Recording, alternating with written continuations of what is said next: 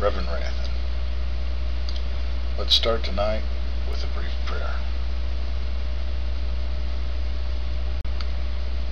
Serene and holy, Spirit Supreme, Awesome One, we call upon you in the trans-universal Spirit of the Anointed, and ask you to be with us now and forever, guiding us in prods and whispers of consciousness and conscience, moving us ever higher up the Jacob's ladder toward an ever more intimate relationship with and knowledge of your divine majesty. In God with us we pray. Amen.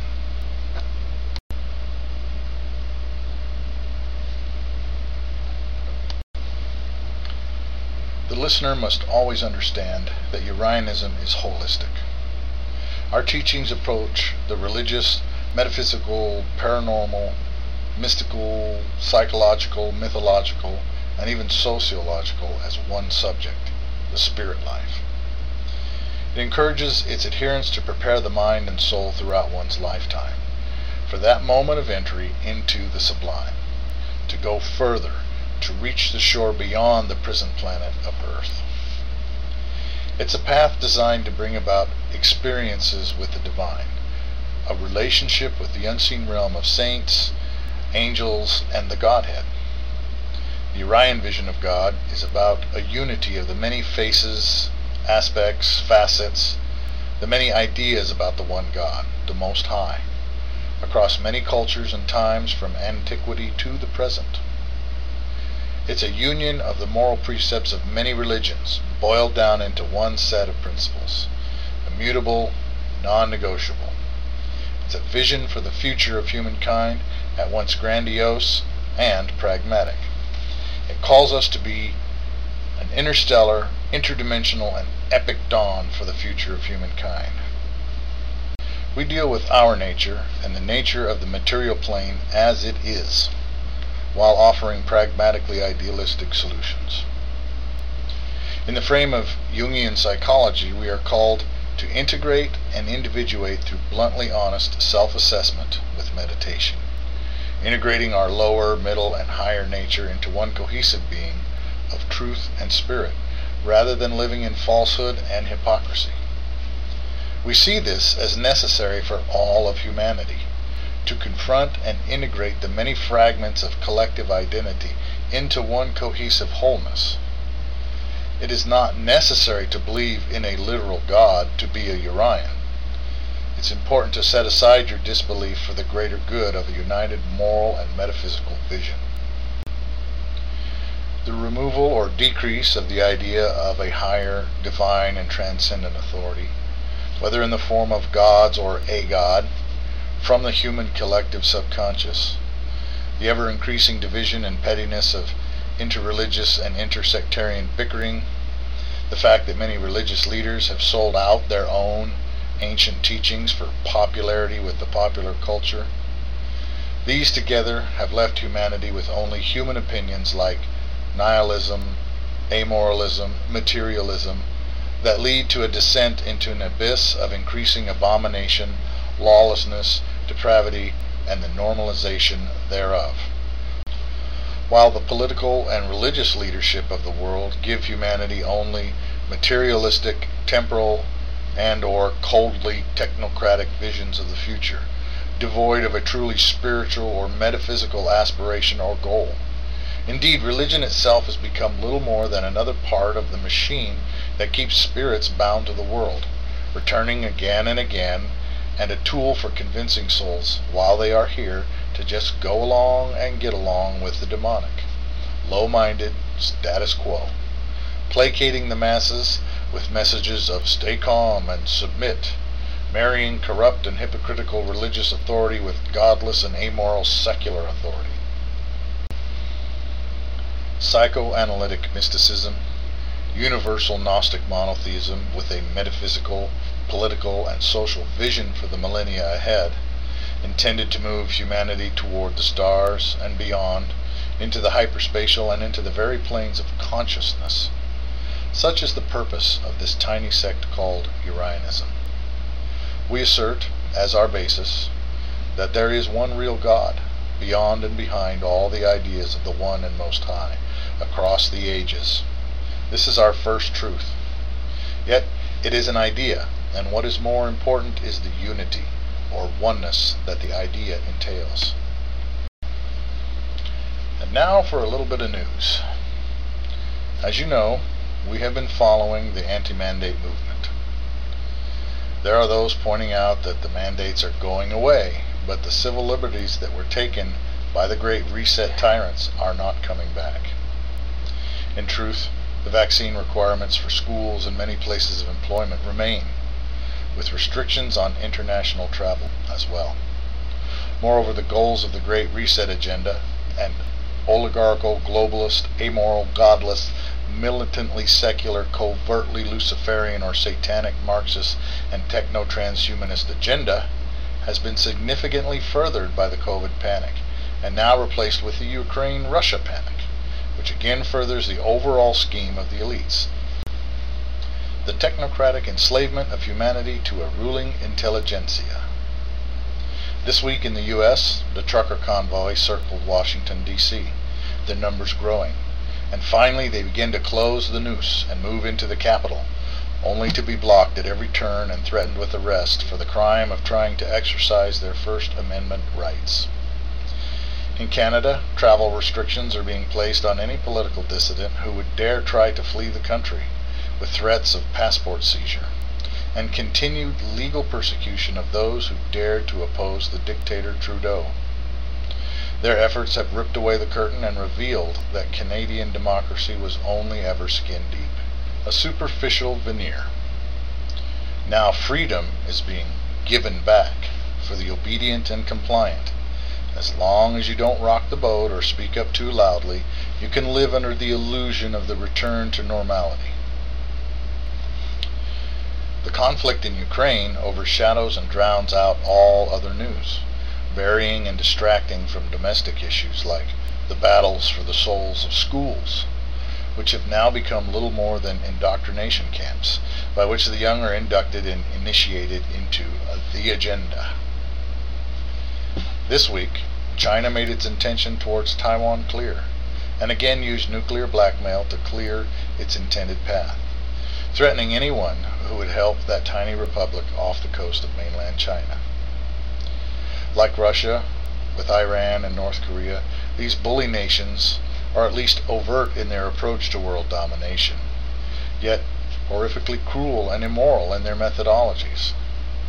Right now, in China and North Korea, a million Muslims are being tortured and enslaved, re-educated, oppressed in the extreme, while many Christians and members of the Falun Gong sect are subject to imprisonment, torture, gang rape, execution. Organ harvesting is still reported by many official sources. Yet, in the West, so many depraved and diabolical acts also occur behind closed doors, in the occult grottos and the basement dungeons of the wealthy elites, in their secret societies and occult cabals. The ongoing conflict in Ukraine is central to the world's attention, but Urians should be mindful of the big picture. How China reacts will determine much. If it betrays its Russian ally, this might actually drive Russia to greater acts of desperation. Unfortunately, World War III or the victory of the woke Great Reset world agenda both are rather dark outcomes. Pray therefore for the innocent and the deliverance of the meek and the weak. Pray for God's will to be done, whatever that will may be. We personally believe it is wise for Urians to begin to prepare for a worst case scenario, while ever hoping for God's ultimate victory. And now for another section of Urian teachings from the Ahyeh. Monologue 3 The Afterlife. The brain filters the spirit, concentrates the mind, and focuses the consciousness, enabling free will, choice, and change for a time called life, a time to choose a new master or continue serving the old, consolidating its hold, a chance at transcendence or continued repetition, Nice people to nice places, bad people to bad outcomes. So it is said, and so it may seem to the unwary. Everyone dies, and almost everyone returns again, generations and ages on end. The memories overwritten, like a magnetic tape recorded over each time you return to the mortal shell. A copy of the discarded identity held in a living archive, as if old home movies of someone you will never be again, and of people who have become strangers by their own repeated do-overs. Reunions are temporary at best, for those that reach the astral places of happy respite, for the pressure will begin almost immediately. The light of God is the light of truth, and all pass through it when going out and up, seeing the harm done to men and beasts through the senses of the afflicted. The mirror of veracity repels multitudes in and down, into the shades of purgatory, the mists of limbo, clinging to the deteriorating memory shells of material life hiding from the painful light of truth and the emissaries of limitless night. In darkness the ravens of the dead hunt, feeding on the detritus of fallen minds. The soul, identity, separated from light and love, rots, sinks into itself, or dwells in a foggy dream of what was, ever mumbling excuses, justifications, and denials, blaming circumstance or perceived villains for their fates. In fair realms of the astral sky, the smiling guides greet, reunions arranged, paradise sanctuaries in which to rest, review, and retreat into peace. The food is bland, the day is constant, and summer never ends. Labors encouraged and assigned while one is constantly counseled, indoctrinated, rewarded with privileges, as if inducted into a cult. A more universal view, a secular spirituality, a humanitarian emphasis, a persistent diet of the philosophical, delivered with soft voices and erudite self-assuredness. Everything moves you toward a single outcome. In due course, you will return to this world. Everything you are stripped away, overwritten again, as it has been so many times before.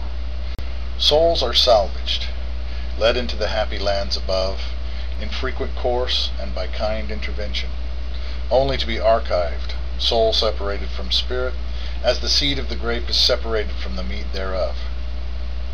Many are they that go directly from form to form, so unimaginative and faithless, so rooted in the material veil and way, as to transition straight away, the soul tossed aside as so much dirty clothing, inherited by the God of the world itself. In darkest abodes the soul is ripped from the spirit consumed and incorporated into monstrous amalgamations. Although many are seen to sit in silent brooding, for countless years lost to their own sadness and regret. A spirit grows many grapes. It oversees many sheep. Spirit has worn the many faces, grown many souls.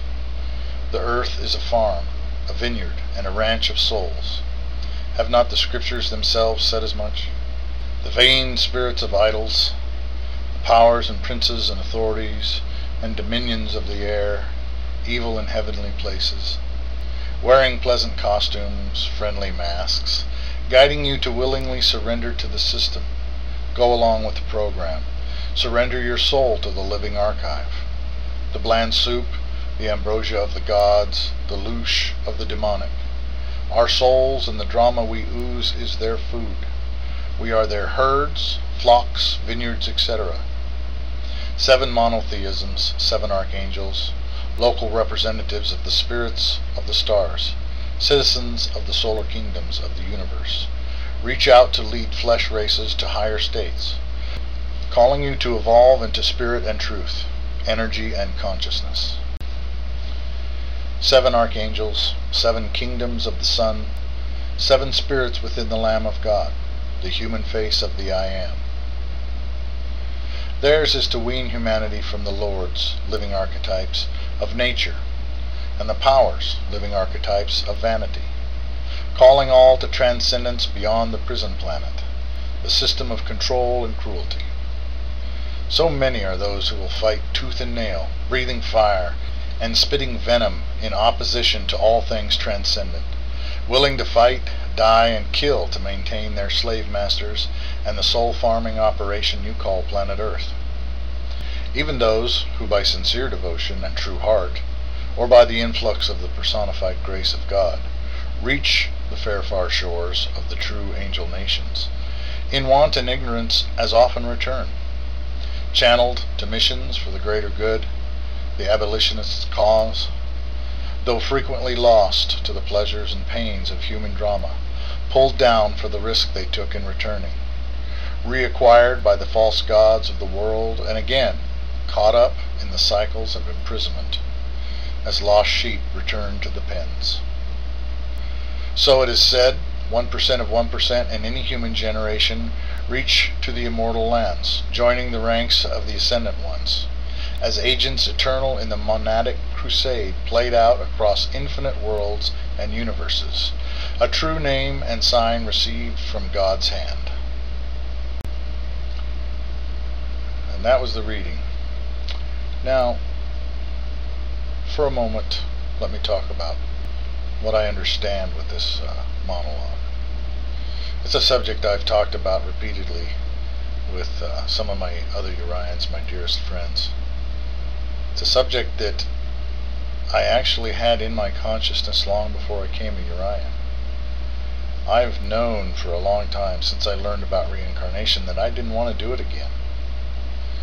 Each thing I learn, each experience I have here, tells me that I don't want to have to relearn that, to re-experience it, that I want to continue to grow beyond that, not have to start over. I don't want to go back to first grade every time I come in.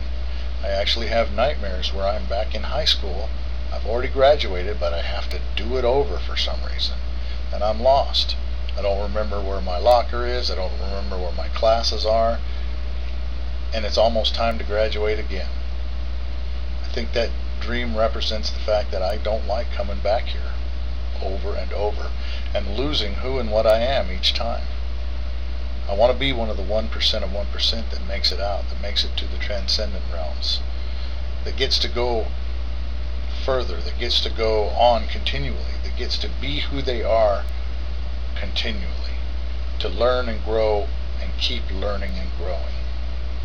And yet this system, in, in some cases I can see the wisdom of it. There are some souls that are simply not ready for spirit life. Some souls that in a marriage of soul and spirit would not produce a good thing, would, would, not produce a viable thing. And the idea behind Urianism is to wed the soul and the spirit, for them to merge, for the soul to become the primary personality of the spirit, and thereby become a living soul, an eternal, immortal being, never again to be subject to the the evils of amnesia. There's some things you can argue if you want that, oh, it'd be nice not to know this so I could re-experience it over. But there are so many experiences waiting for us in the trans-universal, so many things for us to learn. Why do we have to keep repeating 2 plus 2 equals 4? Why, why can't we get to some higher math? Why can't we get to some higher understanding? Apparently not very many people feel this way. Apparently many people like coming here and like the drama and like the struggle and the cruelty and the suffering. They, they, I have, I've met people who repeatedly say, God, I love the idea of reincarnation because I get to come back over and over. I hate the idea. I want to go to a permanent realm, a realm that is not subject to entropy and decay, a realm that is living, where everything is living, and colors are more vivid, and everything's brighter and more vivid. And when learning learning continues, it doesn't just repeat itself. It's like playing a video game over and over and over. You can play all the different characters you want. You can use all the cheat codes you want, and eventually you're going to burn out on it. Some people still like to play the, the game, the video game. Me, I'm ready for a new game. I'm ready for a new stage of existence, a new rung on Jacob's ladder, a new level in the transuniversal and the multi-dimensional ideas. I'm ready to get out of here. And if you're an Urian, whether you call yourself a Urian or not, you'll be thinking the same way. You'll be tired of the endless repetition of the wheel, ready to get off and not be ground down to powder every single time you come back. With that, I think I'll uh, call it a broadcast, and I will talk to you next week. Thank you for listening, and God bless you.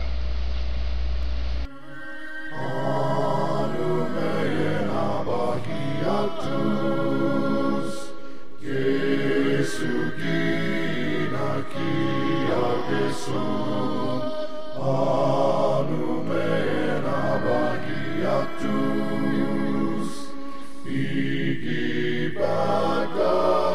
Eli.